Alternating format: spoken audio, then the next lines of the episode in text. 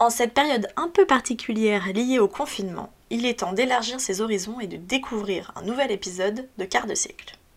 Aujourd'hui, il s'agit de Simon Noguera. 26 ans et plus connu sur les réseaux pour ses incroyables images d'arabesques vertigineuses sur les toits de Paris. Quand on le regarde, tout paraît si simple, si fluide.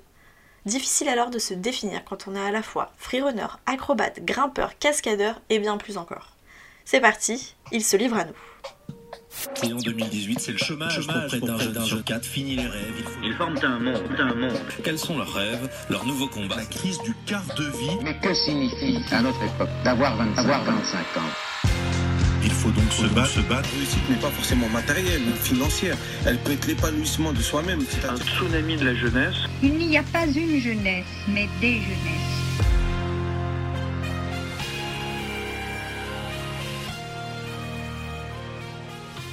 Je me focalise plus sur l'idée de faire des choses que de définir qui je suis ou ce que je fais. Les gens le font très bien à ma place. Et c'est pas grave si euh, les gens disent des choses de moi ou me voient d'une certaine façon que moi je ne me vois pas, c'est pas grave. Donc toi, tu te considères pas comme sportif? Non. Pas spécialement parce que euh, je suis un grand flemmard, j'ai pas envie de faire d'efforts. Mon corps, il a pas envie de faire d'efforts, il a pas envie de prendre d'impact. Donc ce que je fais, c'est que je coule sur le décor. Moi, j'ai pas l'impression de faire du sport. C'est pas du sport que de s'occuper de la gestuelle de son corps. C'est euh, vivre avec son corps. Moi, je pense que je vis avec mon corps, mais je fais pas de sport. Parce que justement, pour arriver à faire toutes ces gestuelles, à maîtriser ton corps comme tu le fais, il a fallu. euh, tu dis c'est peut-être pas du sport, mais il a fallu que tu t'entraînes. Donc ça passe par un entraînement. euh, alors ça peut être sur les blocs, enfin, en salle d'escalade. euh, je sais pas comment toi tu vois en tout cas euh, cet entraînement, mais il a fallu qu'il y en ait un. Il a fallu qu'il y en ait un. À, à une certaine époque, c'était sportif ce que je faisais. Mais aujourd'hui, pas. C'est vrai que j'ai mal formulé ma, ma réponse, mais c'est plus la. Les choses changent, l'interprétation de ce que je fais moi-même, ma pratique change au fur et à mesure du temps. Et c'est vrai que j'ai commencé cette pratique comme étant un sport. Et j'ai développé des compétences euh, par rapport à l'entraînement. Donc j'ai beaucoup passé de temps en entraînement. Et j'ai donc progressé beaucoup. Et aujourd'hui, je progresse encore, mais dans une toute autre dynamique, puisque j'ai beaucoup de, Enfin, le mouvement, on le réinvente pas tous les jours. Il y a des bases, il y a des. Et je pense que j'ai tellement bien acquis les bases que réapprendre des nouvelles choses aujourd'hui, j'ai plus besoin de, passer par autant d'étapes ou autant de temps de compréhension euh, que ce que j'ai pu passer à l'époque. Ce qui est important, c'est c'est la volonté et la volonté de faire quelque chose avec son corps et le fait de répéter les choses qu'on fait. euh, quoi qu'il en soit, ça progresse. Même le corps se forge en fonction des attentes qu'on lui demande. Tout euh, se Et ça t'est arrivé déjà, enfin on va revenir sur comment t'es arrivé à tout ça, Euh, mais ça t'est déjà arrivé de... Parce que là on, a l'impression que tu parles quand même avec une certaine sagesse par rapport à ta vision de ton corps. Est-ce qu'il a toujours été aussi... T'as toujours été aussi confiant en lui, en ses capacités Ah non, euh, non, non. Oui, j'ai déjà trop poussé, c'est comme ça que je connais bien mes limites, mais il a fallu que je, que je pousse, il a fallu que je pousse fort euh, dans plein de domaines différents, que ce soit l'endurance, que ce soit pour que je me rende compte où sont les limites de mon corps et où elles étaient, mais comme ça évolue sans cesse. Euh, T'as un exemple en tête? Ouais, je me suis fracturé pas mal d'os, et la fracture pour moi, c'est après bien sûr ça dépend de la circonstance dans laquelle elle, elle arrive, mais c'est en grande partie euh, une limite. Enfin, c'est que on a été au-delà de ce que l'os est en mesure de supporter. Donc, euh, dans cette, euh, dans ce constat, l'idée c'est simplement de ne pas dépasser ses limites, mais l'entraînement exige forcément de les côtoyer. Donc, l'idée c'est d'essayer de s'entraîner dans une conscience de ses propres limites. Donc, forcément, si tu parles de sagesse, c'est peut-être juste le recul de vis-à-vis de de la volonté de rester en vie. Moi, mon objectif, c'est pas de mourir, donc du coup, j'essaye simplement d'être le plus. de vivre tel que j'aime vivre, c'est-à-dire en exploitant les compétences du corps, tout en essayant de rester en vie le plus longtemps possible, parce que c'est un kiff. L'idée de- d'essayer de, prouver aux gens, bah, surtout quand on est jeune. Aujourd'hui, je le vis plus du tout comme ça, mais c'est vrai que j'ai vécu comme ça avec mes parents beaucoup euh, la restriction par rapport à, à mes ambitions. Je- forcément, ils me donnaient un cadre parce qu'eux, ils étaient très inquiets. C'est ce qui est normal dans mon sens. tout à fait normal. L'école aussi a été restrictive puisqu'elle me prenait beaucoup de temps de mon emploi du temps et m'empêchait évidemment de faire quelque chose que j'aimais. Et la croyance qu'il faut aller jusqu'au bac et qu'il faut obtenir un diplôme pour réussir sa vie, ça, ça a été très... C'est quelque chose que je ne dirai jamais à personne. Même si j'ai des enfants un jour, euh, je leur dirais pas que c'est une exigence d'avoir un papier euh, à l'issue de de ses études pour euh, réussir sa vie ou pour C'était compliqué pour toi à l'école avoir du travail. C'est pas compliqué, j'ai- juste été contraint de le faire sous prétexte qu'on me, on me faisait croire que c'était le seul moyen d'obtenir ce qu'on veut dans, dans un avenir professionnel. Et ben moi j'ai jamais utilisé mon diplôme pour obtenir n'importe quel travail que j'ai pu faire depuis que j'ai arrêté les, les études. Parce que donc t'as commencé à partir du lycée, si jamais euh, je comprends bien vu que tu parles de. J'ai même commencé au collège, la Ouais. pratique. J'ai même.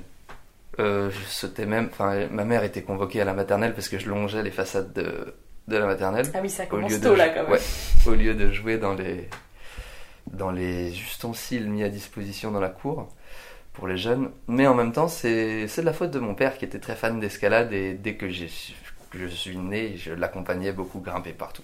Euh, mon père à Fontainebleau sur les rochers, en Ah falaise, dans les, en falaise dans les gorges du Verdon ou dans les différents trucs où on pouvait aller. Donc il était très fan de ça et moi depuis tout petit j'ai l'impression que ça fait partie de, des compétences du corps que de pas se déplacer que sur euh, le sol et d'essayer de monter un peu. Ça, c'est ma conception du monde depuis le plus petit jeune âge.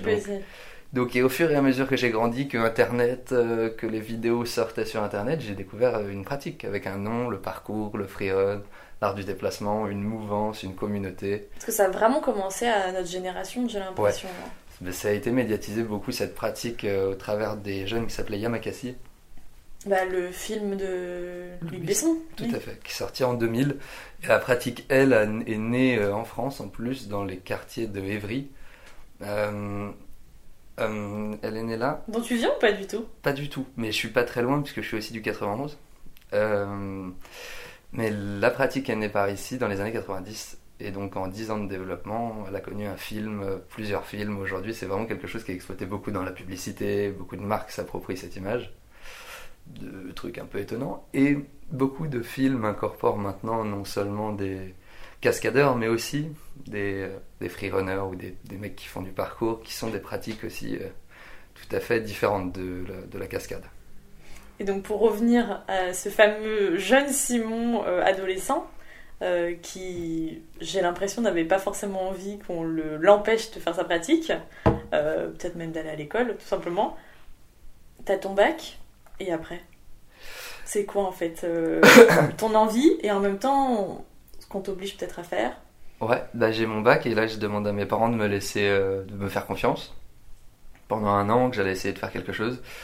Et ils m'ont demandé de, ce que je trouve très légitime, de leur prouver que je travaille en leur donnant un, loyer euh, en restant chez eux.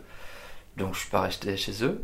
Euh, du coup je suis parti. euh, là je suis parti. Je suis resté chez eux quelques temps, mais j'acceptais toutes les propositions de l'ordre de ce que je voulais faire et j'allais même si c'était pas forcément, je cherchais pas à être rémunéré, je cherchais juste à vivre au travers de ce qui me faisait vibrer. Et donc, je partais sur les routes. J'ai été vivre euh, quelques semaines euh, en Italie, dans différents pays d'Union européenne, où c'était très, où des salles se montaient. J'ai commencé à travailler avec des cirques. Et, donc finalement, je rentrais plus chez moi.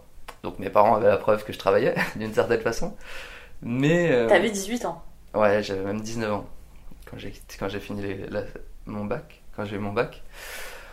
Et du coup, à ce moment-là, euh, bah ça, comme je le disais tout à l'heure, c'était pas les, c'était pas mon diplôme qui m'a donné du travail, mais c'est les rencontres que j'ai fait. C'est la confiance que, confiance totale en, en l'avenir, en ce qui se passe maintenant, en essayant de limiter à fond les inquiétudes. T'aimes explorer, t'aimes vadrouiller. Et, et ça, euh, honnêtement, c'est pas donné à tout le monde de le faire, euh, ou du moins d'arriver à le faire euh, quand on a 18-19 ans. Et toi, t'es parti comme ça. euh, Ben, il faut s'imaginer qu'à cet âge-là, même aujourd'hui, je ressens le poids de, de la crainte de sortir de ma zone de confort. Mais quand j'étais plus jeune, c'était tellement.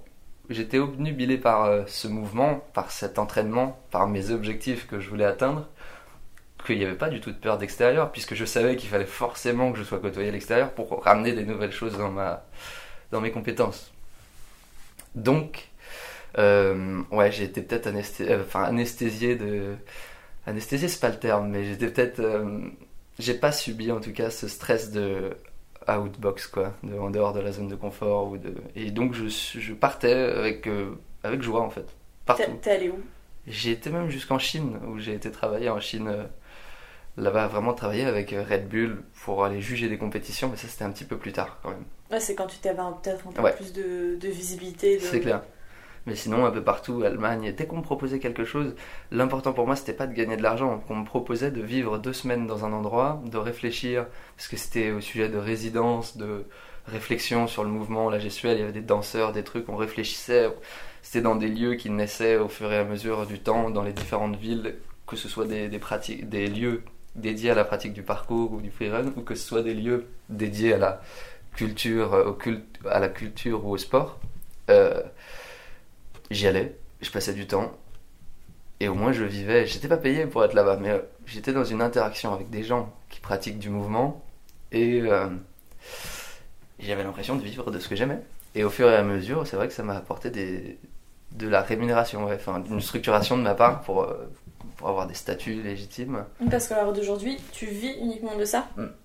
Oui, Et donc à 18 ans, quand t'es parti, t'avais déjà sauté sur les toits, euh. Ça m'arrivait, mais c'était pas non plus une. C'était pas non plus une sensibilité extrême, les toits. Moi, ce qui m'importait à cette époque, c'était progresser. Mm. Aujourd'hui, les toits, je dis. Enfin, bon, on en reparlera peut-être, mais vrai. À l'époque, c'était. euh, Pas autant. C'était pas du tout les toits, non. C'était juste progresser. Et pour progresser, il faut pas se mettre dans des circonstances de toiture. Bah, c'est ça, moi ce que j'allais te demander, c'est. Je pense que t'as l'air d'être quelqu'un d'assez sérieux pour justement t'entraîner, t'entraîner, avant d'arriver à faire le truc Mhm. Qui te fait kiffer, Ouais, mais qu'il faut s'entraîner pour faire. complètement.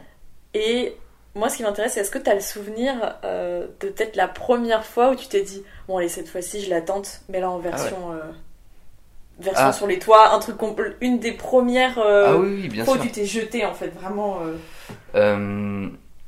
en règle générale, quand je me mets à l'épreuve sur les toits, il n'y a pas de surplus de stress ou de trucs comme ça. Si je mets à l'épreuve quelque chose où il n'y a pas de solution, de corde de secours, je suis intimement convaincu que tout se passe bien. Sinon, je me lance pas. C'est, je, bon, comme je l'ai dit tout à l'heure, je veux Mm. pas mourir. mon, mon objectif à moi, c'est justement de profiter de ça, de cette sensation de, de réellement vivre. Et quand tu entreprends quelque chose, par exemple un saut d'une surface à une autre sur, le, sur un toit, et qu'il n'y a pas le choix, si tu n'atterris pas de l'autre côté, tu tombes de haut, ben, il y a un vrai rapport à la vie plus qu'à la mort. Tout le monde qui vit par terre me dit euh, j'aime la mort ou que je joue avec la mort. Mais moi j'ai plus l'impression de, de plus tâter la vie à ce moment-là parce que je suis vraiment conscient de la, du poids de mon existence. Je pourrais pas me permettre de faire ça si j'en étais pas conscient.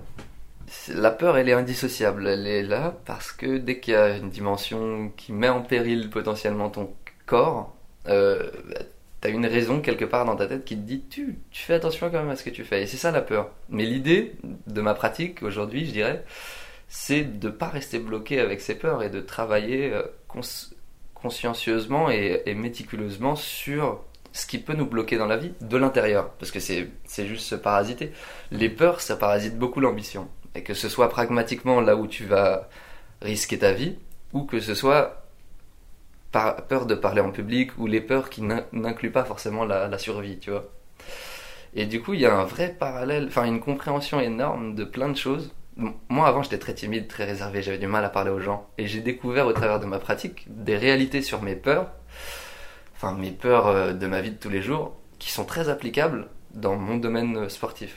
Mais dans mon domaine sportif, elles sont, réseau- elles sont sensées. C'est-à-dire que si je tombe, je meurs. C'est concret. Voilà, c'est concret. Toutes mes autres peurs qui ne dé- qui n'infligent pas la mort, je peux m'en débarrasser. Et c'est le but. Et celles qui infligent la mort, je peux m'en débarrasser, mais avec un travail très progressif de travail sur, mes, sur ma condition physique. Si j'ai peur de quelque chose, c'est que mon corps doute de ses compétences face à ce, qui, à ce dont j'ai peur. Donc du coup, je travaille mes compétences pour essayer de limiter la peur face aux expériences que je peux... C'est scientifique, en fait. Mais tout est très logique en fait, ouais. C'est vrai que ça fait très logique. Après, quand on est devant, peut-être moins, mais. euh, Bah oui, parce qu'on est paralysé, parce qu'on est, la saboté de l'intérieur. Bah, tout ce qui te ralentit euh, te bloque. Tous les trucs, tu te dis non, pas aujourd'hui, demain. Demain, ça n'existe pas. Tout ce qui se passe, c'est aujourd'hui. Après, il faut essayer de vivre avec euh, un maximum de volonté de progresser. Parce qu'on peut toujours tous passer nos journées en se, dire- en se disant on verra demain, mais à un moment, il n'y aura plus de demain du tout. Même moi, je propose de visualiser aujourd'hui comme étant il n'y a pas de demain, demain n'existe pas. C'est une projection mentale de si tu veux quelque chose, si tu as peur de quelque chose, il faut commencer à travailler aujourd'hui sur ça. Parce que ça existe aujourd'hui et ça existera demain, tu vois. Mais demain. T'as toujours, si pensé- toujours comme Non. ça? Non, je non, pas du tout. J'ai beaucoup évolué en fonction de ce que je faisais. Des rencontres aussi. Rencontres et pratiques, ouais. Il y, a un événement qui t'a marqué euh, dans l'évolution de ta, pratique. euh, ça peut même euh, être un événement qui est en lien en direct avec ton corps, etc. Ou peu importe, tes rencontres. ben, des éléments, ben, moi, à chaque fois que j'ai pu me blesser, c'est, le prétexte à la réflexion, à la prise de recul sur ce que je fais, parce que quand t'es blessé, t'es un peu limité, souvent plus casanier, et du coup tu sors pas. Pour moi, les expériences les plus concluantes, c'est les échecs. Euh, Enfin, même le fait de se blesser. Si je parle vraiment pragmatiquement d'échecs dans ma pratique, c'est quand je me blesse. Tout, chaque chose, à partir du moment où tu es dans une optique de progresser, c'est une optique de progression ou d'évolution ou de d'apprendre. C'est- C'est pour ça, euh, même je pense que n'importe quel déclic arrive parce que l'esprit qui a eu le déclic était dans la mouvance d'apprendre ou de changer son point de vue. On n'a pas un déclic. euh, Enfin, j'ai pas eu en tout cas personnellement de choses qui ont radicalement tout changé. Les choses qui s'appliquent pour le sport ou pour les peurs qui, qui nécessitent ou qui impliquent la vie sont différentes que les peurs qui n'impliquent pas la vie ou les choses de tous les jours. Mais les leçons sont superposables. Ce qu'on peut apprendre dans l'un, on peut le l'exploiter dans, dans l'autre. Ce que je veux dire, c'est que... Parce que je parle trop. Non, non, parce que je comprends. Et tu Ah parles oui, pas trop, c'est normal. Non, non, bah non. Je t'ai dit, de toute façon, c'est toi qui vas surtout parler. Hein. Mais C'est sportif. c'est sportif. Euh, et tu disais, donc tu étais dans des résidences, donc peut-être pour ceux qui savent pas, euh, c'est vraiment des, euh, des lieux par exemple où on veut euh, créer un projet, échanger avec d'autres personnes de- d'un milieu artistique ou autre. Et après, comment tu t'es retrouvé à vraiment faire uniquement peut-être sur Paris, même arriver à vivre, à trouver un toit C'est pas forcément évident. Non, ça l'a pas été. Euh, C'était beaucoup de patience, mais en même temps, j'étais tellement passionné que c'était pas tant de la patience, c'était du kiff. Chaque instant, c'était du kiff, mais euh, Parce qu'on sait quand même que trouver un appart déjà sur Paris, c'est pas évident. Donc, euh, ouais. Au début, j'ai- dormi quand même. Enfin, quand je suis parti de chez mes parents, je vis. Alors, mes parents vivaient dans le 91. Et euh, moi, j'ambitionnais quand même de rester pas mal à Paris parce que quand je partais gauche à droite, euh, bah, j'étais obligé d'aller à Paris. Et donc le trajet entre chez mes parents et Paris commençait à me à me à me tanner. Donc en fait, quand j'étais euh, dans cette période où j'allais pas trop chez mes parents, euh, je revenais à Paris, mais je me prenais pas la tête de revenir jusqu'à chez mes parents pour le lendemain ou sur le lendemain. C'est pour ça que je ne passais plus chez eux. Euh, du coup, je restais sur Paris. Et là, j'avais la chance euh, de d'exploiter un lieu peu commode, peu commun aussi, mais je dormais dans une machinerie d'ascenseur. Donc les, les, trucs, les trucs qui sont sur les toits, euh, c'est des locales, des locaux pour le coup, Euh, où y a la sur machine. les toits, il y a des machineries de- d'ascenseur. Ouais, mais Ok. tu- mais t'imagines bien, tu vois la cage d'ascenseur que tu n'as pas ici chez Que je- toi. que je pas, non. Euh, bien, la machinerie, ce qui provoque et ce qui fait en sorte que la- l'ascenseur fonctionne, bah, il est au-dessus ou en dessous des fois, mais très souvent au-dessus. Et au-dessus, ce qui crée une protubérance sur le toit, une espèce de petite machinerie, une petite maisonnette en fait, dans laquelle je dormais à Place d'Italie, beaucoup. J'ai vécu ici pendant un an, euh, juste au pied d'un grand bâtiment à Place d'Italie. Et, mais c'était au pied, sur un toit qui est, qui est bas au pied d'un des- d'une des grandes tours. Et donc c'était une super période de ma vie. C'était une machinerie d'ascenseur. Et C'est pas très gros du coup. c'est pas très gros, mais je, vis- je, je dormais dans un hamac. Du coup, je pouvais accrocher dans le, la machine d'ascenseur un, un hamac. Il y avait des prises de courant, l'électricité. Du coup, je bossais sur mon ordinateur. Je passais toutes mes journées à sauter un peu partout, filmer. Je faisais mes montages le soir. Puis je dormais dans mon sac de mon sac de couchage sur mon hamac. Et j'ai un ami qui habite à Gobelin et chez qui j'allais prendre des douches. Donc c'était une belle période. T'es Euh, resté combien de temps là-bas? Approximativement un an. Mais un an euh, où j'étais. C'est pas un an où je dormais là chaque nuit, puisque c'était juste la transition pour ne pas rentrer chez mes parents. C'est quand j'allais quelque part, que je revenais à Paris pour trois jours, je dormais là. Et je repartais trois jours après dans une autre aventure. euh, non rémunéré, mais où j'allais vivre ailleurs, euh, dans d'autres circonstances, toujours au travers du mouvement. et donc voilà, ça, ça a duré pendant un an. Personne n'a trouvé ta cachette? Personne n'a trouvé. Enfin, pendant un an, j'ai toujours été. euh, Puis j'en avais plusieurs au cas où. Oui, au cas où, sait-on jamais. Voilà, puis pour changer de décor aussi, c'est pas mal. bah oui. Voilà. Puis du coup, tu avais différentes vues sur les toits. Complètement. Ouais, j'aurais jamais pensé à ça. Le cadre est chouette. Donc trouver un toit, c'est dur à Paris. Enfin, Enfin, toit pour contexte vivre. mais pas tant que ça en fait. Oui, parce que toi, en fait, euh, la serrure, tu connais pas trop. Mais pour le coup, j'ai jamais, euh, je pratique pas. Mais c'est vrai qu'il y a des gens qui crochettent ou qui, qui, mm, qui euh, clé, manipulent. ouais.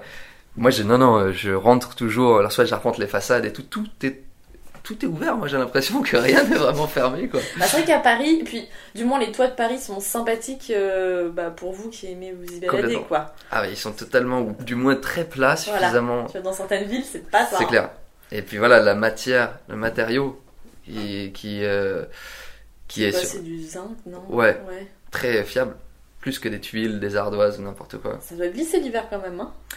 Ça glisse, mais alors euh, paradoxalement pas tant euh, dû à l'eau ou à l'humidité. D'ailleurs, c'est paradoxe. Ce qui est paradoxal, c'est que c'est plus adhérent quand c'est mouillé que quand c'est pas mouillé. Étonnamment, le zinc. Mais euh, en fait, parce que quand c'est pas mouillé, c'est recouvert d'une poudre de pollution ex- exceptionnellement Ah, génial. épaisse. Et en fait, c'est ça qui est glissant, c'est que tes semelles se posent sur une surface qui est elle-même posée sur le toit, donc du coup, ça peut paraître glissant. Et comme les revêtements aussi changent en fonction, ou la- l'aspect du zinc change en fonction de du temps qu'il a été exposé aux différents éléments, c'est-à-dire la pluie, le soleil. faire physicien. Ouais, moi j'adore expliquer les choses vraiment comme ça. On adore, vraiment. ok, tant mieux. Euh, du coup, en fonction de, de l'usure du, du zinc, c'est vrai que ça, ça peut être plus ou moins glissant en fonction de, de l'usure. Bon, Ouais, anyway. non, mais c'est vrai. Enfin, en tout cas, euh, oui, du coup, c'est vrai que la météo est importante. Tout Mais, euh, et, et maintenant, tu vis plus dans les machineries d'ascenseur? Non, maintenant j'ai trouvé un, un appartement, ouais, tout à fait. Enfin, ça, ça, fait- ça, ça fait longtemps. C'était t'avais quel âge à ce moment-là? Je sais pas, c'est en 2013 ou 2000, euh, T'avais 20 ans, quoi, à peu près. Ouais. un truc comme ça. Je sais même pas en quelle année on est là, bientôt en 2020. Nous sommes en 2030. Ah waouh, ça défile.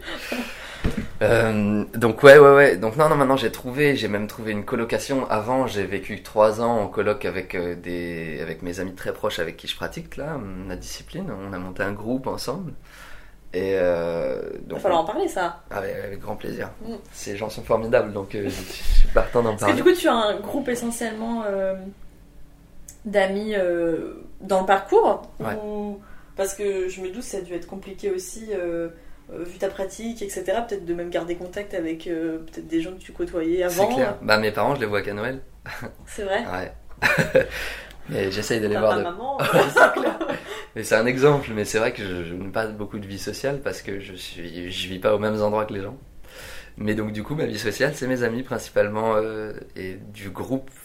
Même si on a tous une vision différente de notre pratique, on pratique tous la même pratique, euh, beaucoup de fois pratique, mais on est tous dans le même délire d'une certaine façon, donc c'est plus évident pour euh, nous de rester soudés, mine de rien. Et puis le fait de, fréquenter les autres aussi, c'est chiant, parce que très souvent, euh, t'as affaire à ce genre de remarques qui euh, de ces gens mais c'est normal hein. Tu te sens jugé? Non non oui non ouais c'est pas ça qui est, qui est le plus douloureux ce qui est le plus douloureux et encore c'est c'est pas douloureux c'est un mot trop fort douleur hein. mais euh, ce qui est gênant vis-à-vis de parler aux gens c'est que très souvent la discussion des, des gens qui n'ont pas l'habitude tourne autour du danger du risque et de et de, de la désapprobation en fait de ce que de ce que je peux faire comme vision du monde ce que je peux avoir comme vision du monde et donc c'est j'ai vécu à une certaine époque beaucoup trop de sollicitations comme ça et où ça m'a euh, bah, je commençais à moi-même douter de ce que je faisais ou à penser négativement à des moments où je devais pas. Et donc euh, c'est vrai que ça ça m'a distancé beaucoup des individus. Ça t'a plombé un peu? Euh, ouais. Ouais ouais un peu ça bah en fait moi-même je commençais à douter alors que je doute pas. Enfin alors que le but c'est de pas douter. Ou du monde de douter pour les bonnes raisons oui exactement tout à fait Parce que justement, si toi-même, comme tu dis, t'arrives à avoir conscience de tes propres capacités, si ton corps doute, c'est que oui, là, t'es en danger. exactement Mais là, tu, en fait, tu doutais par procuration des autres. Ouais, carrément. Bah, à force qu'on te répète que ce que tu fais c'est dangereux, à un moment tu peux te questionner tu, sur oui, le tu finis de rêver que oui, Ouais. tu, Exactement. tu te scratches. Mais ça se passe que dans les rêves, c'est exactement C'est ça. vrai? Parce que la crainte, elle n'existe pas quand tu es en condition de danger. Je veux dire, la crainte des autres, celle oui. par procuration. Oui, oui, oui, oui, oui. Elle n'existe pas parce que euh, Il faut préciser, ouais, c'est vrai. Ouais. parce que tu es présentement là et tu es conscient avec tes activités. Mais par contre, à force qu'on te répète, qu'on te répète ça, quand tu es reposé le soir et tout, même moi, quand je regarde ce que je fais, des fois je fais, des- je fais des vidéos et tout, que je regarde ce que j'ai fait dans un autre contexte, c'est-à-dire quand je suis pas dessus, bah moi aussi je me mets à dire que c'est dangereux ou à penser que ce que je fais est dangereux. Mais alors que c'est faux parce que quand je l'ai fait, j'étais le, le plus aware possible, le plus là présent avec mon truc et j'étais très bien. J'étais très bien. Donc finalement, je pervertis mon ressenti rétrospectivement par rapport à ce que j'ai vraiment vécu une expérience fantastique, mais rétrospectivement, j'ai l'impression que ce que je fais est dangereux sous prétexte qu'on m'a rappelé, on n'arrête pas de me répéter ça Mais tout le monde doit te le dire tout le temps. tout le temps. Mais bon, Mais est-ce que maintenant t'arrives mieux à. Alors, je sais pas si tu l'as fait sans t'en rendre compte de te détacher de ces gens-là, tu vois. Mais... d'une certaine façon, oui. Ouais. Mais c'est vrai que après, c'est aussi un travail à faire que j'ai sur moi. C'est pas forcément les autres. Je sais très bien que les autres interagissent. de toute On en a tous, euh, de toute façon, une question de bah, ce que disent les autres, ça nous touche. C'est clair. Donc, que ce soit touché émotionnellement ou même plus tard, euh, quand justement, quand toi t'es en train de, de faire ta pratique, et du coup, les, sur le moment, toi tu vas dire, mais non, pensez ce que vous voulez. Puis après, comme tu dis, Exact. une fois que tu te regardes, tu fais, ah, Exactement. C'est un peu spécial. On est Ouais, mais non, c'est. Du coup, je peux comprendre euh, quand on dit parfois oui, il y en a qui restent. euh, Enfin, par exemple, je sais pas, t'es chanteur, tu restes avec des chanteurs. Enfin, c'est très. Ouais, voilà, c'est très cliché, hein, c'est ce Ouais. que je viens de dire. Mais euh, on pourrait se demander bah, pourquoi il reste qu'avec des freerunners? Ouais. Pourquoi? D'une certaine façon pour Et on ça. comprend un peu mieux. C'est clair. non, mais c'est vrai. Tant mieux là. Et donc, avec tes fameux amis, donc t'es peut-être plus en coloc avec eux, Ouais. mais vous avez monté un groupe. Voilà. Ben, le groupe s'est même monté en 2009. Hum, Ça fait 10 ans que, la- qu'on a, enfin, que cette euh, volonté de groupe euh, est née. Hum, Mais en 2013, on a commencé à structurer ça en association et à commencer à, à anticiper un avenir professionnel au travers des activités qu'on pouvait faire. Et donc, on a vécu ensemble et développé les activités de notre groupe euh, pendant 3 ans. Ouais. Et, Ah, ces- c'est actuel encore maintenant? Carrément. Oui, vous faites quoi? Le groupe s'appelle la French Free Run Family et euh, on fait plein d'activités différentes euh, au travers du mouvement de la création, production de vidéos, de contenu. Euh, on travaille avec des marques et on fait de la transmission ici. On a monté une académie et on en travaille À sur. Paris. Ouais, et on travaille sur l'idée d'en monter une autre. Euh, Je crois qu'elle est à Châtelet, non? Celle qui existait déjà est à Châtelet, tout à fait. Euh, en partenariat avec la mairie. C'est c'est la mairie, on a travaillé pendant longtemps avec la mairie de Paris pour nous mettre ce lieu à disposition. Ce qu'ils voulaient injecter dans le, le- dans le premier arrondissement et beaucoup à Châtelet-Léal, cette espèce de culture hip-hop street qui a été là très, très présente dans le quartier à une certaine époque et qui s'est barrée quand, quand il y a eu. euh, quand les choses. euh, quand Châtelet a changé de gueule en fait. Ah, quand les halles, travaux le- voilà. de- des trous des halles. ouais, entre autres. Puis même bien avant, avant c'était vraiment juste un marché en fait, c'est le Ouais. De Paris. Et euh, apparemment, ça-. Bon bref, il y a eu plein de modifications et cet esprit un peu moins sportif, enfin un peu. Pourtant, ça a revenu quand même un peu en vois, exactement. Mais ils ont monté des, des lieux spécialement pour ça, entre autres notre académie, mais aussi Moi, euh, la passe- place. Tu sais, à Châtelet, dans la Ouais. canopée, ils ont monté un grand lieu culturel où il y a des, plein de trucs pour les La conférences. médiathèque, quand tu Ouais. montes, euh, il y a plein de jeunes ouais. qui dansent tout le temps. Moi, je je les regarde, je trouve ça bien dingue. sûr. Bien sûr. Bah, ça faisait partie de cette espèce de volonté de la mairie pendant les travaux de la rénovation de la canopée de- des Halles d'injecter à fond tout plein d'espace pour les sportifs, pour le, la culture. euh. Vous êtes où, du coup, vous? On est juste en face de l'UGC. On est à côté de la piscine. Suzanne. D'accord. Voilà. Ok. Et tu tu t'exerces, tu donnes des cours, tu toi tu, tu fais quoi pour euh, Moi, dans le cadre de l'assaut justement pour cette académie? Alors moi j'ai été président de l'association pendant longtemps et j'ai plus aidé à la structuration que à donner des cours. J'ai été clairement... euh, En fait aujourd'hui, moi j'aime bien développer des, des activités, euh, mais donner des cours c'est se cantonner à l'idée de d'être présent et moi j'aime pas avoir un emploi du temps. Et donc du coup le... Je Plus mets en place des trucs comme ça. administratif, euh, enfin administratif, c'est un grand mot. Ouais, ou monter le projet, ou faire... euh, Voilà, que de la transmission, et je, je garde la transmission pour plus tard quand j'aurai suffisamment appris. Mais pour l'instant, euh, si je peux aider à monter des structures pour les jeunes qui veulent apprendre, je le ferai. mettre en place des trucs pour que les jeunes puissent euh, progresser dans un contexte sécurisé, rassurer les parents. Parce que là, je parle de jeunes, mais bon, il y a aussi, il y a plein de, Il y a d'autres facteurs. voilà aussi. Mais bon, voilà. Quoi qu'il en soit, c'est c'est chouette, c'est une belle structure. C'est toi qui allais faire Toc Toc à Anne, Anne Hidalgo euh, Euh, non, c'est euh, c'est Anne Hidalgo qui est venue faire Ah, Toc qui est venu Ouais, on a monté ça pendant longtemps. C'était une très. C'est fastidieux. Très longue tâche, ouais, où on s'est retrouvé quand même dans des, dans des grands bureaux. Mais des bureaux, j'avais jamais vu des bureaux comme ça à la mairie. Tu regardes l'appart là, mais là, mais non. Ah ouais, bah tu pourrais jamais faire entrer la table qu'il y avait dans le bureau. En fait, c'est une table ovale où quand t'étais à un bout de la table, l'autre, bon, moi je vois pas très bien en plus. Je vois bien de, près- de près, mais dès que ça dépasse 3-4 mètres, et j'ai du mal à, à revoir les, les trucs. Enfin, je vois un peu flou. Et je voyais pas distinctement les gens qui étaient à l'autre bout de la pièce, à l'autre bout de la table. Bon, voilà, c'était ce genre de Ah réunion ouais. pendant longtemps avec des élus de la mairie et des différents représentants d'associations, de parcours, enfin de sport qu'on faisait, parce qu'on était tous. euh, Il y a plusieurs associations qui ont mis à qui, Ouais, ce lieu est mis à disposition de plusieurs associations. quoi. pas les seuls. Et là, le but, c'est d'en ouvrir une autre, un peu moins au centre de Paris, mais beaucoup plus grande. Avec un complexe, euh, on a une belle, une, une belle idée, un bon projet qui se monte là en ce moment. Et euh, donc voilà, il y a plein d'ambitions, de, de travail. T'es sur quoi d'autre comme projet? Je sais que tu fais aussi euh, partie d'une pièce. Carrément, c'est vrai. Qui est en tournée là. Euh, ça fait trois, deux ans, deux ou trois ans que je travaille sur une pièce de théâtre. Deux, trois ans peut-être? Non, deux. Ah, pff, je sais plus. Je dirais Environ. trois. Ouais. Désolé, On environ. va dire deux ans et demi. Mais euh, je vais dire peut-être comment ça s'appelle. C'est Léonie et Noélie. C'est ça. Euh, c'est un texte, je crois, de Nathalie Papin et c'est de Karel Prugnot. C'est la mise en scène par Karel Prugnot, ouais. Mm, mm. Eh ben, Allez, je fais mes recherches. T'as bien, bien travaillé. Euh, ouais, parle-moi de ça, parce que ça a quand même rien à voir. Là, euh, c'est plus dans l'ordre, entre guillemets, peut-être du freestyle, ou alors je sais pas, mais t'es quand même plus dans un cadre. Là, pour le coup, t'as un emploi du temps si tu as des dates. C'est clair. C'est clair. Mais en fait, c'est une folie cette histoire. J'en suis arrivé là par, encore une fois, les rencontres. Mais je pense que c'est un bon exemple pour euh, mettre en avant le fait que c'est les rencontres qui offrent des opportunités professionnelles, ou enfin, en tout cas, qui offrent Ouais. des, des opportunités de vie. Moi, je connais Karel parce que pendant deux ans, avant qu'on me propose de travailler pour le théâtre, je reçois un mail d'une dénommée Ingrid Astier. Ingrid Astier est une, euh, une romancière. Elle écrit des romans, elle est éditée chez Gallimard, et en plus de ça, elle est marraine de la brigade fluviale de Paris. Tout un délire. Et donc elle m'envoie un mail et en me disant Je suis en train d'écrire un roman au sujet d'une histoire euh, vraie sur des cambriolages euh, qui sont produits à Paris. C'est le roman s'appelle appelé s'appelle Haute Voltige. Il est sorti depuis. Et en fait, pendant deux ans, on échangeait beaucoup euh, par mail, mais on a pu aussi se rencontrer avec Ingrid parce qu'elle avait besoin de se nourrir d'un univers de Qu'elle connaissait pas. qu'elle connaissait pas, de toiture parisienne ou de façade, de d'escaladeurs urbains, parce que l'histoire, c'est des Serbes qui, euh, qui sont cambrioleurs et vont cambrioler des appartements euh, sans, sans passer par la porte.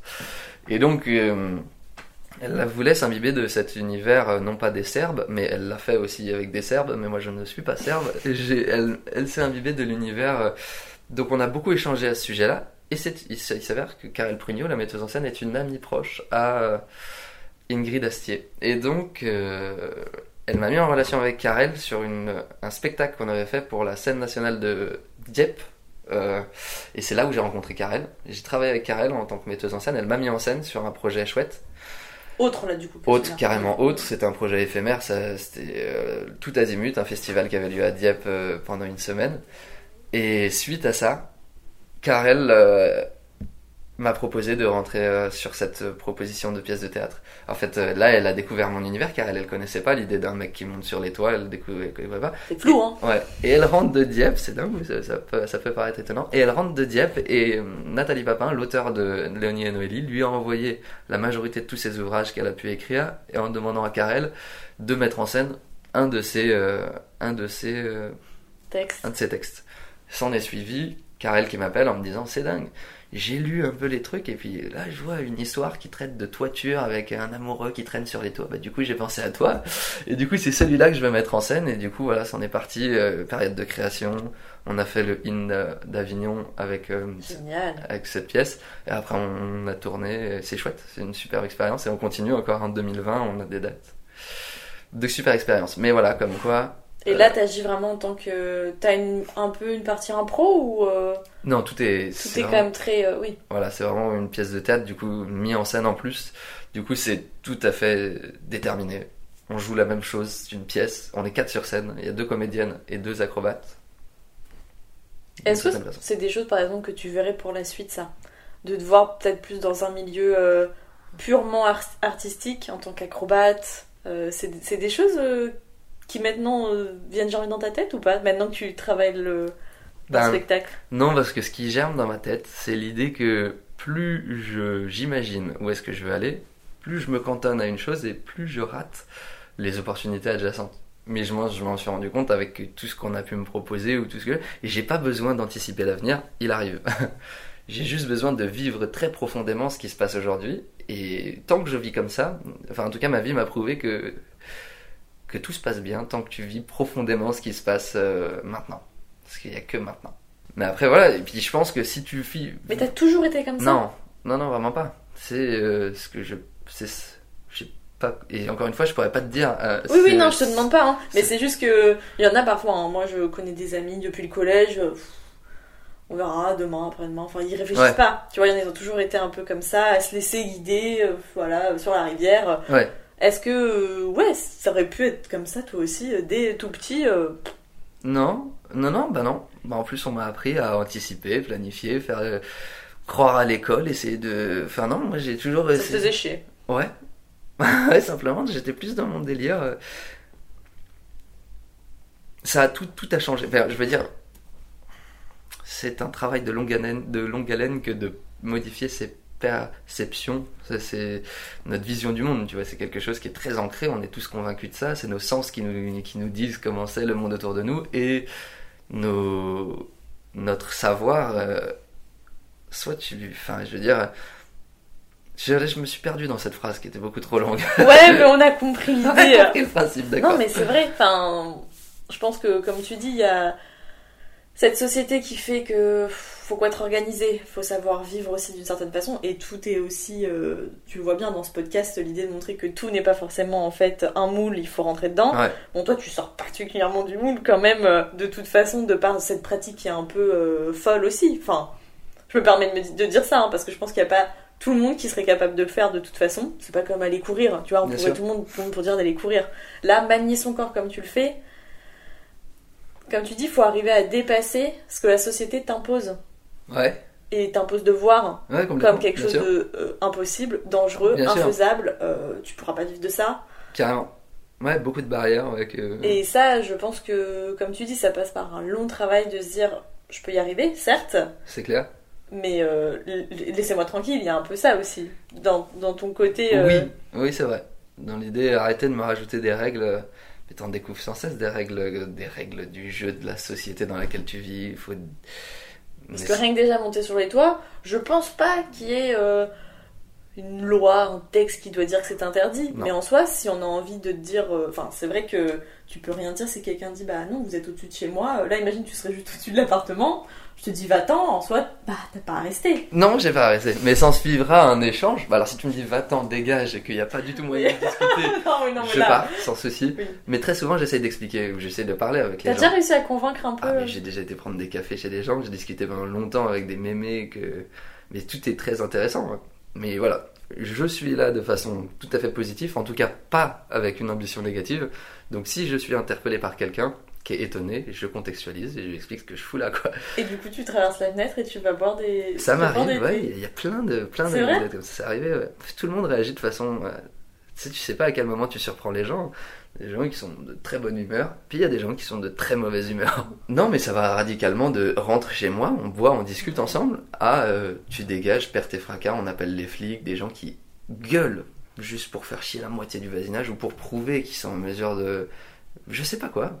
Donc, moi, j'essaie j'essaie de limiter le jugement. je me barre Mm. s'il faut que je me barre. Et surtout, euh, j'explique si euh, les gens ne comprennent pas, je contextualise. Ouais, puis du coup, tu peux aussi te faire entre guillemets des amis. euh, Complètement.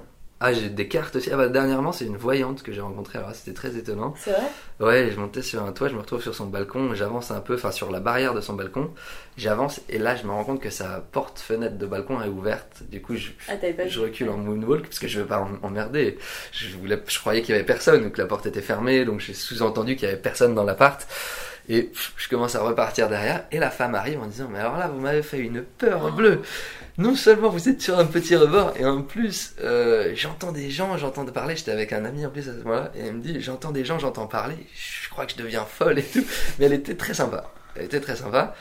Et donc euh, elle m'a filé sa carte. Je lui ai filé ma carte. Je sais pas où ça va cette histoire, mais en tout cas, ah oui, elle m'a filé aussi euh, deux. Elle a insisté pour me donner des boissons. Elle voulait nous donner des petites canettes à nous deux. Faut s'hydrater pendant Ouais. le parcours. J'ai dit non, non, merci, pas vous embêter et tout. Et elle me les a mis de force dans les mains. Très gentil. Donc voilà, ça c'est la dernière altercation. Donc, al- inter- altercation Ouais, Bon, ouais, je me souviens. Ouais, bah en même temps, oui, euh, moi j'imagine si quelqu'un saute sur mon balcon, euh, Je sais pas comment réagir. c'est normal, ouais, c'est clair, t'as carrément peur. Tu. Et après, euh, donc euh, globalement, là, t'es toujours sur tes projets euh, aussi, peut-être même perso, avec, comme tu dis, tu crées du contenu Ouais, complètement. peut-être pour toi déjà, et d'autres choses. Voilà, tout à fait. Pour du contenu perso et pour l'association, ouais, pour le, la French Free and Family, on a des objectifs de, à respecter de, de postes, enfin de fréquence de postes. Ouais, Et donc on crée, on crée du contenu ensemble. En même temps, ça nous permet de nous rassembler, donc c'est c'est une très bonne chose. Les objectifs euh, de fréquence nous permettent en grande partie de se voir en fait. Ça nous permet d'être ensemble, de tourner ensemble. de c'est avec eux que t'as fait euh, la vidéo Assassin's Creed ou pas? Ouais. C'est avec eux? Ouais, c'est avec euh, ouais, une grande partie de. Parce que j'étais assez bluffée même par euh, cette vidéo, parce que j'en ai pas vu beaucoup où vous êtes quand même très nombreux à sauter sur les toits. Ouais, Et je trouve qu'il y a ce côté, justement, là tu dis, euh, moi quand je fais, je prends pas de risque. ouais, ouais. Mais là, quand t'es plusieurs, c'est pas la même dimension. Il y a ce côté, il y a pas que toi en fait là qui est en Bien jeu. sûr, ouais. Donc Après- je trouve que c'est différent en fait. vrai. euh, Mais après, on a, on a très facilement l'impression dans ce genre de montage que, que c'est filmé comme non, ça. bien et- sûr. Mais chaque trajectoire de chaque personne a été, euh, a été observée. Donc en fait, on sait qu'on va pas se chevaucher. On Oui, sait c'est une avoir- chorégraphie. Voilà. Donc finalement, ça reste quelque chose de, même si on est plusieurs sur l'écran, exactement, c'est chorégraphie. Du coup, c'est pas si, il n'y a pas d'éléments perturbateurs en plus, tu vois, puisque tout le monde sait ce qu'il a à faire, tout le monde sait qu'on va pas Vous rentrer dans le suppose, Et voilà. euh, avant. Et ensemble, on a bien l'habitude de sauter, donc euh, c'est pas nous qui allons nous perturber entre nous, quoi. Et donc c'est avec eux que t'as monté en fait l'assaut? C'est ça. L'assaut est constitué de 13, 13 individus, dont Atina. Atina fait partie de French Run. D'accord. Atina qui va être l'illustratrice en fait Exactement, elle de est ton portrait. Ah, super. Ouais, exactement, voilà, tout à Oui, fait. oui, oui. Non mais tu le sais, mais je le dis. euh, Je croyais que tu me le disais à moi, mais j'avais oublié ce, micro. Devant. oui, mais c'est très bien. mais du coup, oui, oui, oui. Parce que... Et donc elle fait pas... Ah, mais c'est génial, ça je le savais pas. Et ben voilà, je t'apprends des choses. Et alors, euh, je sais pas si t'as vu, je viens d'y penser, euh, ça a gagné, il me semble, euh, l'Oscar du documentaire Free Solo. Ouais, Tu l'as vu? Ouais, malheureusement non. Ah, tu mais vu on n'arrête pas d'en parler. voilà. J'ai lu le bouquin de Harak, je me souviens plus comment il s'appelle. Euh, je me rappelle plus de son, son prénom. Ron- ah, Arnold, Harold, je sais plus. Peut-être pas. Euh, mais du coup, en tout cas, pour, ceux qui savent pas, c'est euh, le free solo. Alors peut-être que tu aurais mieux en parler que moi. Alors comment ça s'appelle en français? C'est le solo intégral. Je pense que la pratique s'appelle aussi comme ça en français. Mais en, en gros, c'est euh, faire euh, d'escalade, mais pour le coup sans aucune protection. Exactement. Et donc c'est le documentaire avec Alex Honnold. Ah, Alex Onoid, voilà. Ouais, fantastique. Euh, fantastique. euh, Bah, fantastique, je l'ai pas vu, mais. Et ça, ça t'a fantastique- déjà tenté? Non, pas vraiment. Ce type de. Au-delà, euh, tu vois, par exemple, free solo, mais de, de gravir des, des façades euh, montagneuses, à défaut de, de l'urbanisme. Ah Si j'avais des montagnes à dispo, je pense que je monterais dessus. Maintenant, je suis plus entouré par des bâtiments, alors je vais là où, il y a, où je peux voir l'horizon, mais sur les bâtiments. Mais ouais, je pense que c'est une question d'environnement. Mm. Si j'étais plus à côté de la montagne, j'irais, c'est sûr. Et... Mais par contre, non, l'idée de grimper comme ça, les trucs, Parce que là, par contre, alors, moi je trouve, ouais. il y a une énorme prise de risque. Tu- Là, il y a une tu- grande différence. Il le sait, il Ouais. le sait que, même en montant 50 fois, donc oui, parce que ce film, donc il, il monte. Euh... ah, c'est quel truc de Yosemite? Le Capitaine, El Capitaine. Et qui fait 1000 mètres de dénivelé. Une énorme Tout voix. va ouais. bien. Ouais. Euh, et là, pour le coup, euh, donc franchement, faudrait que tout le monde voit ce film parce qu'il est au-delà juste du fait, il est quand même très bien réalisé. Ouais, ouais, carrément. Parce que Euh, c'est de l'intérieur, c'est des gens, ils Ouais. interviewent aussi. Alors, moi, j'en En on fait, a c'est son. parlé. Ouais, faudrait que tu le regardes. Et en fait, il... donc forcément, il a pris ses potes pour le filmer. Donc pour ça, il faut que les potes acceptent aussi, parce que ça veut dire qu'à tout moment, tu peux filmer ton pote en train de se scratcher. C'est clair. Voilà. Donc euh, ils acceptent le fait que bah ok, c'est son choix. Et ça me fait penser un peu à tout ce que tu dis que si c'est moi qui ai envie de le faire, laissez-moi le faire. Ouais, bien sûr, carrément. Bon, toi, il y a une mesure en tout cas de protection, etc. De, de- justement, tu sais où mener en tout cas ta barque euh, Ouais. pour pas justement euh, avoir peur et créer des accidents. Là, il sait que même en le montant 50 fois avec un harnais, il est tombé tout le temps. Ouais, c'est un ouf. Donc sans harnais, euh, potentiellement, Ouais. oui, il va. il- on- en fait, jusqu'à la fin, on sait pas. euh, Ouais, c'est clair. Ça, c'est très. Ça me parle beaucoup. Je regrette de ne pas l'avoir encore vu, ce film. Mais euh, je comprends la démarche de vouloir se prouver par le fait de ne pas s'accrocher. On est Parce capable. que lui, il sait qu'il va mourir. Enfin, en fait, dans cette pratique-là, ils sont beaucoup morts, en Ouais. fait. Euh, des Français, des Américains, des très grands de cette pratique. Euh, toi, je ne sais pas, et j'espère pas que tu as connu de décès, de, en tout cas de, de proches, mais euh, ça peut arriver. Bien sûr. Et, c'est ce, qui- et c'est ce qui est assez fou, c'est que lui, contrairement à toi, euh, ok, bah si je meurs là, bah je. Il le vit bien. Ouais. c'est une démarche et. Et sa copine en parle d'ailleurs. Ouais, j'imagine.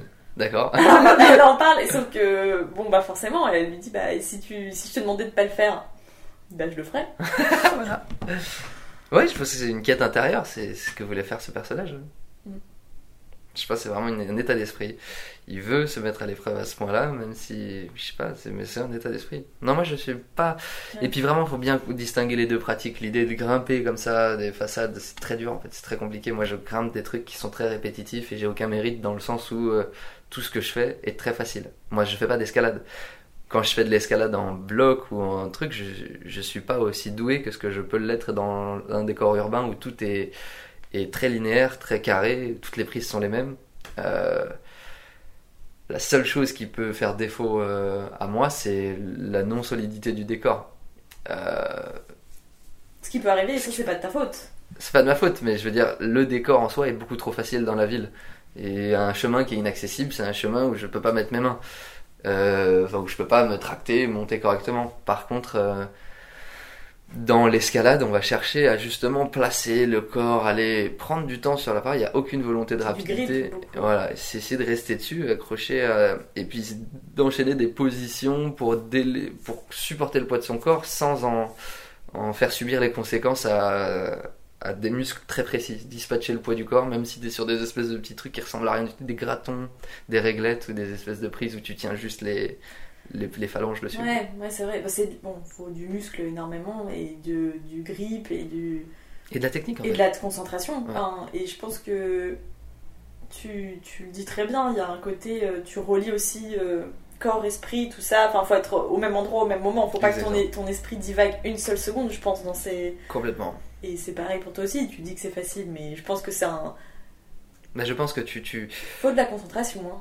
Ouais, mais quelle autre meilleure dose de concentration que de monter ta voix sans autre, euh, sans, sans ton harnais? Alors que tu sais très bien qu'avec ton harnais t'es déjà tombé. Je pense que, enfin, j'imagine très bien dans quel état il a pu se mettre euh, d'accepter euh, la mort et aussi de pensée et de concentration. T'es obligé en fait, parce que tu, tu te contrains à le faire, à- tu te contrains à, à faire quelque chose d'extrêmement euh, risqué. Tu as conscience que si ça marche pas, c'est fini. Du coup, tu es obligé d'être concentré. C'est grisant. Tu vois. Et il y a des choses qui, toi, euh, euh, t'animent aussi, autre que cette passion-là que t'as et qui, au, au final, te fait complètement vivre à l'heure d'aujourd'hui. Des. On pourrait appeler ça des hobbies, des choses comme ça, mais d'autres choses qui, qui te plaisent, qui, que tu fais à côté, qu'on n'aurait peut-être pas parlé. Hmm. T'es pas obligé, d'en avoir, hein. Il y en a. Bah, euh, Non, non, euh, si ce n'est. Non, non. Bah, non, je fais principalement que ça. Je fais beaucoup de montage vidéo et trucs comme ça, mais euh, en vrai, non, c'est pas. Mais ça te plaît d'en faire. Enfin, tout me plaît. justement- non, mais justement, Ouais, faire de la photo, euh, Ouais. tu vois, ça peut être aussi ça. hein, c'est peut-être faire de la photo de justement Ouais. ta pratique Il y en a peut-être qui aiment être juste pris en photo par les autres. Toi, j'ai l'impression que tu te prends beaucoup aux photos aussi. Ah carrément, ouais, moi j'aime bien. euh, Mais je suis dans une optique de création, ouais, je, je fais des choses, j'essaye de créer des trucs au travers de ma vision ou des moyens qui me sont mis dispo. Aujourd'hui on a tous un appareil photo, génial. Enfin, c'est accessible à tout le monde de transposer sa vision sur des clichés ou des choses. Et donc ouais, moi c'est une chose très intéressante, mais je fais plein de trucs, et quand je fais un truc, simplement je m'y mets à fond, euh, c'est comme si j'étais passionné par ça, quoi. Et je le fais jusqu'à ce que j'obtienne un résultat. Et si le résultat me procure une satisfaction intéressante, alors je récidive. Plus j'y recommence et j'essaie de faire des T'es trucs. perfectionniste. Ah ouais, ça c'est clair. Avant de partager quelque chose, euh, il faut que ce soit fini. Mm. C'est un peu comme. euh, Après, je me dépossède de ce que j'ai fait une fois que c'est partagé. Mais tant que c'est- encore sous mon contrôle, il faut que ce soit bien. Qu'est-ce que tu aurais eu envie de dire à Simon il y a 10 ans ou un genre de conseil aussi à quelqu'un qui peut-être comme toi euh, c'est pas évident, peut-être que là tu le dis avec beaucoup d'assurance parce que oui, t'as réussi mais ça demande de la persévérance, ça demande beaucoup de travail et je pense que t'es très humble là dans toute l'heure où on a discuté, Mhm. Euh, on se rend pas compte je pense tout le travail qu'il y a derrière tout ce que t'as entrepris, Mhm. mental et physique. hein. Mhm. Euh, voilà, ça fait déjà beaucoup. Oui, en effet. Euh, Ça peut être des idées, hein, mais ça peut être des choses aussi qui sont déjà en, en train d'être actées. euh. Non, comme je t'ai dit, j'ai j'ai pas vraiment le regard fixé vers l'avenir. Donc, Je sais pas trop anticiper, je- j'essaie de vivre euh, ce que je T'es vis là. projeté jusqu'à où là? Ah, Là, je vois vite fait ce que je fais à 16h, et après... euh, Non, mais tu sais que tu vas mardi en Italie, tu mens. Oui, c'est vrai. Mais mardi, Italie, c'est tellement loin que. Non, mais par exemple, vraiment, vraiment. Ouais. Mois prochain, tu sais ce que tu fais ou pas? Non. Non, mais vraiment, j'ai une, une grosse déconnexion.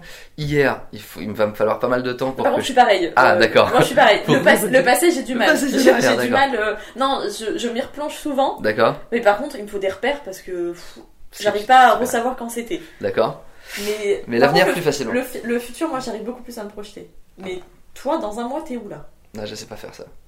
Ni le passé, ni le futur. Moi, je. Mais Tu pourras avoir des événements de bouquet. Bien sûr, bien sûr, mais Parce auquel que- cas, auquel cas, c'est écrit dans, dans mon agenda ou dès que, surtout, euh, ça, je suis, surtout dès qu'on me propose un événement, je le mets dans mon agenda. Mais je le découvre. Oui, t'as pas oublié, hein, Ouais, le rendez-vous. ouais, exactement. Mais je le redécouvre euh, la veille, tu vois. euh, Quand je sais le lendemain qu'est-ce que je dois faire, je redécouvre, euh, je regarde mon emploi du temps, je fais Ah Tu vois, je l'oublie complètement. Je le mets de côté, sauf parce que des fois il y a des échanges, tu dois continuellement Moi, euh, j'appelle éch- ça rebooter. rebooter? Mm, Moi, je dis que je reboote beaucoup. C'est quand tu redécouvres Bah, en une fait, c'est souvent tu l'utilises pour l'ordinateur. Ouais. l'ordinateur. Mon père me dit ah, mais fais- reboot ton ordi Ouais. et ça. ça- Ça redémarre. mais je pense ça. que toi tu rebootes H24. Chaque matin, je reboot.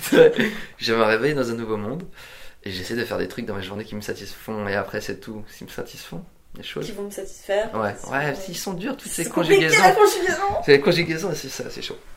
Parce que oui, il faut faire ses courses, faut faire des choses, faut anticiper un peu, tu vois, parfois. Mais c'est important d'anticiper, mais à une courte échelle, plus, ou même à une grande échelle, pour anticiper des rendez-vous ou des ambitions, des objectifs ou des choses. Mais euh, la vie en elle-même, je, je lui fais suffisamment confiance pour pas avoir besoin de tout planifier. Et je kiffe des fois. euh, si tu me dis tout à l'heure, la seule chose qui m'est venue à la pensée quand tu dis qu'est-ce que tu aurais dû dire à Simon d'avant, c'est de partir. Moi, j'aurais voulu lui dire de partir plus. Même aujourd'hui, ce que j'ai envie de faire, c'est de partir, mais pas savoir où je vais et pas savoir ce que je vais faire. Mais c'est ce que je fais déjà dans mes journées, tu vois.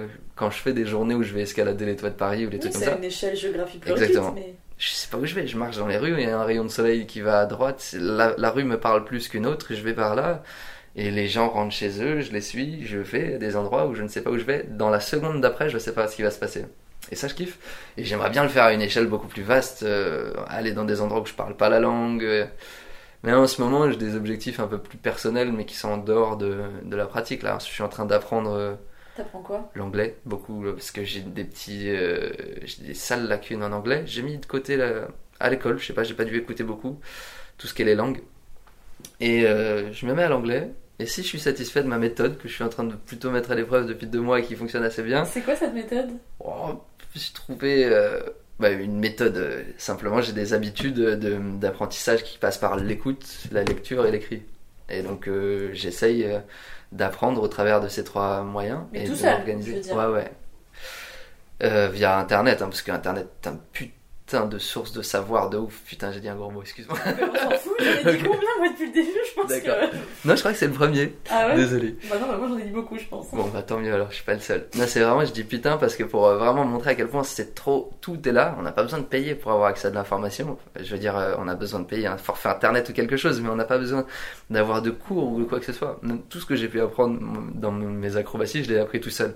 Donc je suis pas du tout convaincu que le savoir se propage par les, Ouais, par euh, des cours ou des trucs que tu dois payer par. Tout- Tu peux avoir c'est plus que savoir. les cours peuvent te permettre parfois, euh, on n'a pas tous la. Enfin, Internet, les applications, ils n'ont pas tous une parfois très bonne pédagogie que tu peux retrouver plus chez euh, quelqu'un qui a l'expérience, vrai. euh, qui va s'adapter à toi, qui va voir en fait où tu t'arrives mieux. Ça, c'est sûr. Euh, et ben, je dis C'est pas que tous les profs sont pédagogues. hein. C'est sûr.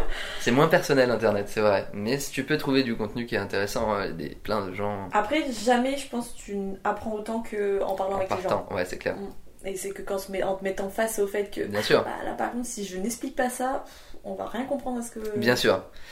T'es jamais parti comme ça dans un autre pays en mode euh, sac à dos Euh, Et- Non, parce que j'ai beaucoup de mal à partir pour moi-même en fait. C'est un truc pour partir pour mes objectifs et tout. Non, je pars quand on me propose de partir. On me dit viens bosser là, j'y vais. J'étais en Guadeloupe il y a pas longtemps pour aller faire un... J'étais parrain d'un festival de graffiti. Pendant deux semaines, euh, j'ai arpenté toute la Guadeloupe, c'était super. Mais il a fallu qu'on m'appelle pour que j'y aille. Pourtant c'est magnifique et tout, et quand j'y suis, je me dis mais pourquoi j'ai jamais pris un, un avion de moi-même pour venir dans ce genre d'endroit? J'arrive pas, je suis trop connecté sur... euh, bah, par exemple, quand je vis ma journée là, moi je suis pas en train de planifier dans une semaine, il faut que je prenne un billet d'avion pour créer une, une opportunité, tu vois. Ah, Ça va à ce stade-là. ah ouais, de ouf. Moi je vis ma journée, et dans ma journée je fais ce- intensément ce qui se passe, et intensément c'est mes activités, mes objectifs et tout. Et donc j'ai du mal à sortir en fait finalement de ma zone, et je sors que dans des contextes de professionnels où on m'appelle à faire des trucs ailleurs. Donc en fait, toi, alors à certains, on va souvent dire euh, euh, arrête d'anticiper. Ah ouais, ouais. alors Ah, toi, moi, en fait, il faudrait peut-être justement Que j'anticipe des trucs que un peu plus pour peut-être te, permettre de en- encore plus kiffer aussi l'instant présent. Bien parce sûr. que c'est pas en réservant, euh, en se disant bon, alors euh, début novembre, je pars deux semaines. Ouais, non, c'est sûr. Je sais pas comment il faudrait que je structure le délire, mais en tout cas j'ai envie de partir. C'est un truc qui te donne envie, ça. J'ai envie de partir euh, sans savoir où je vais à une échelle plus grande. ouais.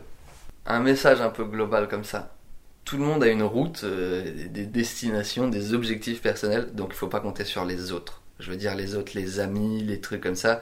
Dans l'idéal, pour obtenir des choses ou pour aller, moi je- le truc que je dirais, c'est pas quand je dis pas compter. L'idée c'est de ne pas attendre que les autres fassent ce que tu veux pour toi. Si tu veux quelque chose, t'as pas besoin de la validation des gens qui que tu apprécies il faut que tu le fasses par toi-même parce que les gens que tu apprécies sont eux-mêmes dans une quête personnelle où eux-mêmes ont besoin d'une validation. Donc on est tous en train d'essayer de s'auto-valider alors que, alors que ça fait rien avancer l'auto-validation et que la seule chose qui existe c'est maintenant tout de suite. Donc à un moment quand on prend... Bah, c'est peut-être se virer de tous ces trucs superflus qui t'empêchent de faire quelque chose. Mais ça fait partie de la peur, hein, tout ça. C'est ah, j'ai peur d'entreprendre par moi-même, du coup j'ai besoin de validation, exprimer mon projet à quelqu'un avoir du soutien intellectuel, mais le seul soutien qu'on peut avoir, euh, le, soutien qui te fait aller, fait faire le maximum, c'est toi-même avec ton degré de- d'intensité de volonté, quoi.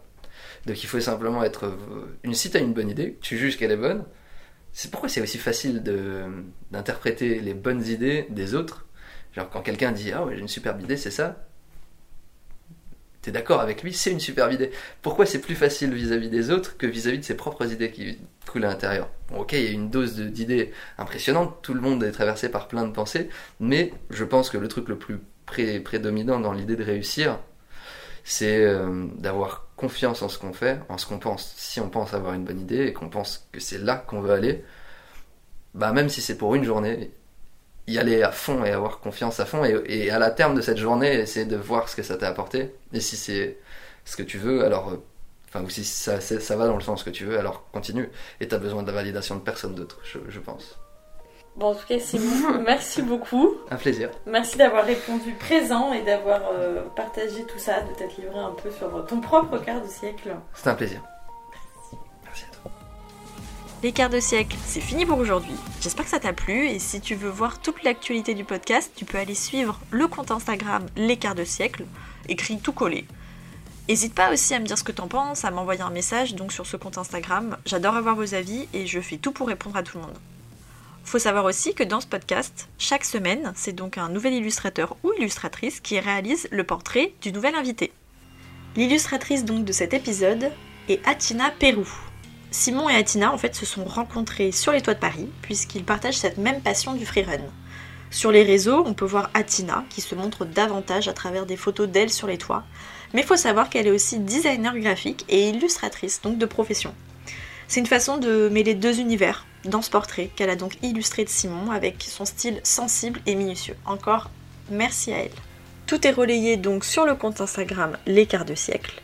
Aussi, et si tu aimes ces épisodes, si tu veux donc aider à faire connaître ce projet, n'hésite pas à le partager, à en parler autour de toi, et à même de t'abonner au podcast sur les différentes plateformes. Et si tu as même la possibilité de laisser un commentaire sur Apple Podcast, ça permettrait d'aider donc le podcast à gagner en visibilité dans la jungle des podcasts existants.